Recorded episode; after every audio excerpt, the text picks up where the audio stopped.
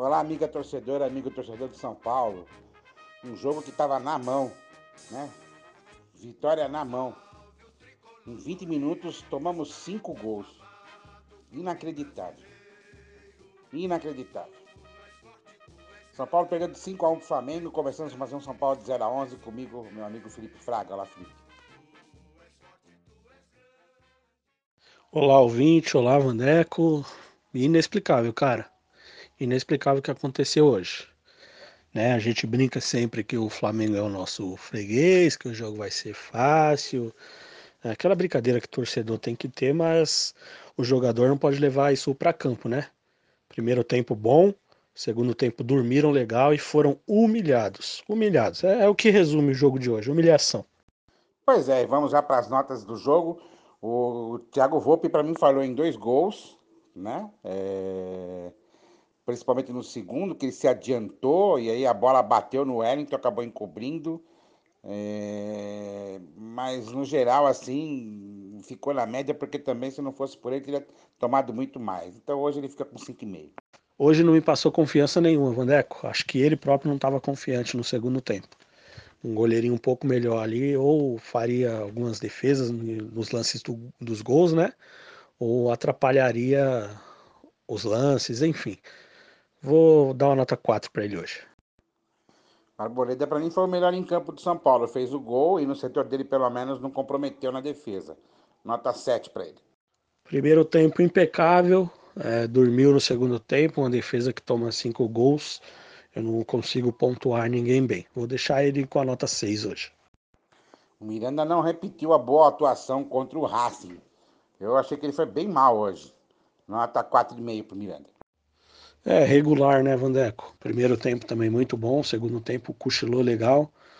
E vai ficar até repetitivo é, as notas da defesa no podcast, porque é inevitável. Foi o que aconteceu. Nota 4 para ele também. O Bruno Alves hoje foi um desastre total. Três dos cinco gols do Flamengo foram em cima dele. Falhas grosseiras em marcação. Nota 2. É, dos três foi o piorzinho mesmo. Não achei tão diferente dos outros assim como você achou. Mas vai ficar com a nota 3,5 porque do trio de, de zaga ali foi, foi o mais inferior mesmo. Eu até tinha intenção de de dar uma nota mais, melhorzinha para o Igor Vinícius, até pelo bom chute que ele deu no primeiro tempo, mas francamente não dá. Ele é muito ruim, muito grosso. Falhou na marcação, deu uma avenida horrível. Não tenho como dar uma nota pior, melhor para ele que não seja nota 1. Eu tenho uma nota pior que 1, é zero. O Liseiro fez um primeiro tempo impecável e um segundo tempo bem mediano. Não vou deixar aquela nota média também, nota 5,5. Isso aí foi basicamente o time todo, né, Vandeco? Nota 5 pro Liseiro. Rodrigo Nestor fez um ótimo primeiro tempo, vinha desempenhando bem no segundo tempo, mas foi mal substituído pelo Crespo, uh, colocando aí o Igor Gomes, né? Então, uh, o, o Nestor, posso dar uma notinha um pouquinho melhor para ele, nota 6, pelo desempenho dele no primeiro tempo, e o Igor Gomes realmente não fez lá grande coisa de útil. Aliás, é, inclusive, ele comprometeu na marcação quando ele resolveu para a defesa. Então, nota 4. Meio termo para o Nestor, nota 5. O Igor Gomes entrou e não fez absolutamente nada. Nota 3 para ele. O Gabriel Sara está destoando nesse time. Continua jogando muito mal. É, voltou para aquela fase astronauta, realmente muito fraco. Nota 3. No lugar dele entrou o Benítez que o único destaque do Benítez em campo foi aquele chute bizarro que ele deu para fora. Ele estava de frente pro gol só ele e o Diego, o Diego Alves e ele conseguiu pegar chutar para fora. Nota 3 também. Até achei o começo do primeiro tempo ali, Vandeco, do Gabriel Sara, até regular, regular para bom, né? Depois ele sumiu junto, junto com o time todo. Nota 4 para ele. O Benítez entrou e não fez absolutamente nada, não vou passar pano porque é o Benítez, nota 0 para ele. O Wellington fez um bom primeiro tempo e um péssimo segundo tempo. Na média, nota 4,5. Continuo ainda achando que o Reinaldo deveria ser o titular. A efetividade do Reinaldo nos passes, nas assistências, contribuem para o time de uma forma um pouco melhor. Ainda acredito que o Reinaldo deveria ser o titular, nota 5 para o Wellington hoje, que apesar de não ter resolvido nada, não comprometeu. Quando o Vitor Bueno foi anunciado como o atacante titular, eu já sabia que não seria grande coisa. De fato, não foi mesmo, né? Perdeu um gol inacreditável e, fora isso, foi inoperante como sempre. Nota 2. No lugar dele entrou o Rigoni, que praticamente, não vou dizer que não teve tempo de fazer alguma coisa, mas não fez nada de grande e útil. Mas então eu vou deixar, só para passar um pouquinho de pano para ele, que é um, um dos destaques do time, vou deixar ele sem nota. O Vitor Bueno no primeiro tempo não ajudou, mas também não comprometeu, não, não foi de todo ruim. Van voltou no segundo tempo apagadíssimo, o Vitor Bueno de sempre, né? Nota 3 para ele. Em seu lugar entrou o Rigoni, que até criou um pouco Dijk, finalizou ali duas vezes, deu alguns bons passes para, para os atacantes e seus colegas de equipe ali que não souberam aproveitar os passes.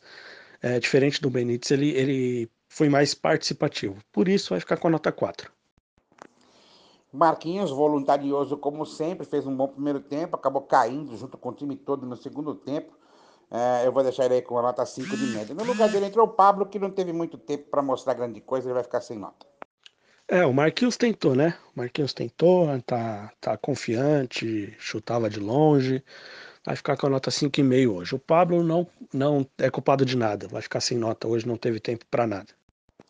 O grande responsável por essa derrota de 5 a 1 do São Paulo para o Flamengo, uh, sem margem de dúvida, foi o Hernan Crespo. Primeiro, pela covardia de não levar o time titular uh, a campo no primeiro tempo. Né? Se, se, se o São Paulo estivesse com o time titular no, no primeiro tempo, com certeza teria feito 2-3, porque o Flamengo não estava bem. Né? Mas não, preferiu se acovardar, colocou um time misto, ficou no 0 a 0 aí abriu o placar no começo do segundo tempo, né? Aí ele resolveu inventar moda, né? Achou que daria para fazer mais dois, três. Aí abriu o time, tirando o Rodrigo Nestor, que vinha bem. Colocou Igor Gomes, que foi inoperante. Né? Colocou o Rigoni, que aí assim eu até concordo. Mas acabou não dando certo. E aparentemente, que é uma coisa que a torcida está reclamando muito, é o treinamento de bola parada. São Paulo está tomando muito gol de bola parada. É inacreditável acontecer o que está acontecendo com o São Paulo, de tomar tanto gol de bola parada. Não dá para entender. Isso aí é falta de treinamento. Então hoje o Crespo vai ficar com nota zero, porque não, não dá. Falamos disso no podcast passado, né, Vandeco? Usa o que tem de melhor, usa todas as peças importantes que tem e vai substituindo conforme elas aguentarem, entendeu? Você tem ali um Benítez que não aguenta 90 minutos, ah, um Rigoni, seja quem for, vai substituindo, vai tirando depois do jogo resolvido, entra para ganhar. Fez tudo ao contrário, Vandeco, tudo ao contrário do que ele próprio fez contra o Racing, né? E aí pagou um preço bem alto, 5 a 1 para o Flamengo. Eu tô, ah, não sei nem o que falar. Pois é, minha cara torcedora, meu cara torcedor do São Paulo, você percebeu que tanto eu quanto o Felipe, nós estamos pé da vida com essa goleada que o São Paulo tomou do Flamengo hoje. É por isso que, inclusive, nós não vamos nem ficar com aquele nosso tradicional bate-papo final daqui do nosso São Paulo de 0 a 11. Só avisando que nós voltaremos na próxima quarta-feira no pós-jogo de São Paulo e Vasco, aí pelas oitavas de final da Copa do Brasil e contamos, contamos com a sua cordial audiência. Até lá.